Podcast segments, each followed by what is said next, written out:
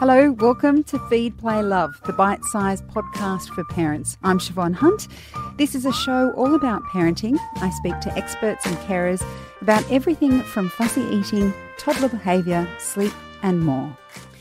If you have a child in early learning, I want to take you back to that first day you dropped them off. It was hard, wasn't it? Hard to let go of your child, hard to believe that someone else could care for them the way you care for them, hard not to worry about whether they would feel happy and safe. Every child has the right to an early education that is full of fun, learning, and security. We all want our kids to belong. But what happens if your child is different? Maybe they think differently or look different to their classmates somehow. Does that make you worry more? Red Ruby Scarlett is an early childhood educator who says that as adults, we could all be doing more to help children understand and accept difference. Hi, Red, how are you? I'm very well, thank you, Shevonne. What kinds of things might a child notice is different about another child? From a very early age, children are noticing difference through every single sense. So you know as a parent that they they know your smell as their primary parents or caregivers. So that's one of the first uh, experiences of difference, I guess. But of course, children have all, all of their senses going all at once. So they're looking, they're touching, they're smelling, they're sensing, tasting. So those kind of sensory experiences aren't separate from how they understand themselves and how they understand differences in other humans and also animals and anything else in the world around them. I'm just wondering because you're very good at looking through the eyes of a child. Do other children take offense if someone, if another child, like I'm just thinking there's an interaction and the kid says, Oh, you've got different colored skin to me, or they're just stating the obvious. Are children accepting of that kind of brutal honesty, observation, whatever it might be, because they're the same? Or is it something that we need to talk to kids about so that they are conscious of how they make other children feel? I think it's a little bit of both. So there can be some circumstances where children will point out obvious differences skin color, eye shape, the smell of other children. Also, they'll comment on the way children are dressed, so the, the markers of gender, for example, or you know, if, if a girl has short hair or if a boy has long hair uh, children will co- notice those kinds of things because what we develop over the very early, early years of our life, and there's lots and lots of research that shows this, is that children will notice those differences and measure themselves and each other against, I guess, this idea of what we think is normal. Because if we didn't have a normal, we wouldn't worry about differences. And so there are times when children will blatantly state, Are you a boy or a girl? Why is your skin brown? Then there's the other kind of statement or question that is uh, you can't play with me because you have black skin, or you can't play with me because you talk funny or you smell funny, or you can't play with me because you don't have a, spink, a pink sparkly dress. So there's there's two kinds of layers to how children are uh, engaging with difference, I guess. I don't want to shame my kid if they've said something that I think is unkind, but I also don't want them to think it's okay. So how do we as adults help kids when in their heads they're just being honest and we're teaching them to be honest? How do we do that? Is that something you see as um, both educators and adults working together on, or is it something you think that parents can start off in the home? The easiest way is to find a shared starting point. And we know that children understand the idea of fairness very early on. So when they say that's not fair or they, they did something that wasn't fair. So using the idea of fairness and unpacking that, I think is, you know, building that into their language, I think is quite important because it's something that we all understand. And I guess you then get to, as children get older, because children have quite sophisticated understandings of difference.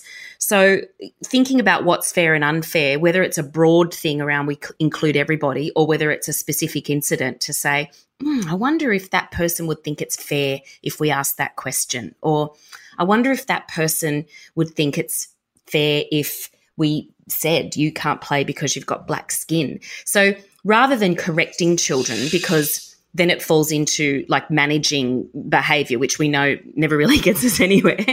I think engaging with a question just to get them thinking, oh, yeah, maybe that's not fair. And oh, what what if somebody asked me that question? Would would that make me feel excluded or would that make me feel uncomfortable? And I think the other important piece to that idea of fairness is it's not just that we are here to include everybody else. It's that we want children to have really strong identities about themselves, but also enjoy the diversity of other children in their worlds or other people in their worlds. So I think it's that reciprocity about how do we develop this really strong sense of fairness for children and for all of their peers and all of their family and all of the other people around them. And I really like that idea of fairness as opposed to saying, is that really kind or is that unkind? Because that still steers a child towards feeling that maybe they're being mean and it and it was completely unintentional on their part. But to use the word fair or unfair kind of takes it in a different direction. And I really, I quite like that because sometimes I struggle with that with my kids because I don't, you know, I know they're not mean at heart, but I want them to be thinking about what they're saying. Mm. And fairness seems to take it out of that realm of shaming well and truly. Yeah, I, I guess you know, to, to put my little academic hat on for a minute, it's the difference between psychological ways of engaging, which would be is that kind or unkind because it's got all of that emotion attached to it. When you're using fairness, we're thinking more about social structures. So, how are we, who are we in our society? And that for children, their society is their early learning centre or their school or their play group or, you know, their, when they get together and have parties or at the park, they're their social settings. And so, what does fairness like look like with familiar people? What does it look like with unfamiliar people?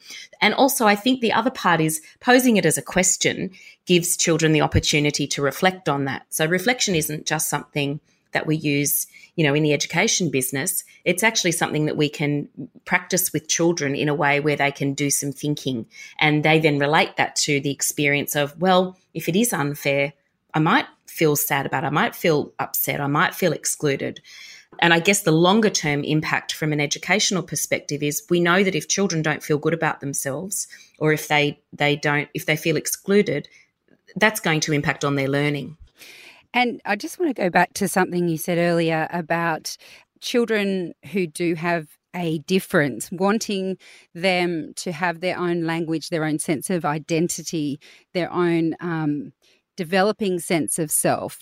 I'm just wondering if you'd mind if we could go through a couple of situations where you might be able to give us some practical examples of how we as adults can guide our children in that setting so that we are helping a child that is different rather than labeling them or you know potentially saying the wrong thing mm.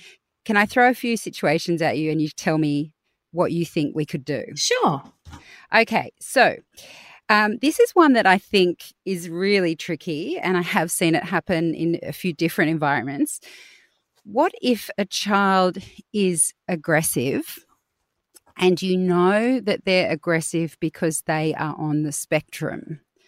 How do we deal with that as parents to help our kids understand, but also allow them to have their own boundaries in that?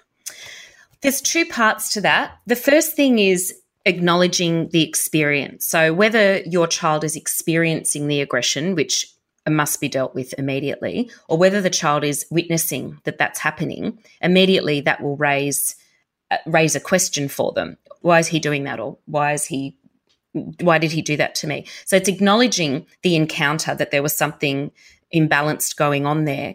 But the next thing is to say sometimes we don't know why people do things, or sometimes people's brains are different, or sometimes children think differently, or sometimes they've had a bad morning. So it's not that you want to make an excuse for unacceptable behavior by any stretch of the imagination, but I think it's shifting from behavior to what is this child's social world look like, and how does that world then impact the way they interact? So if we go then back to that was unfair, um, and fairness is tricky sometimes because this is the way that person communicates.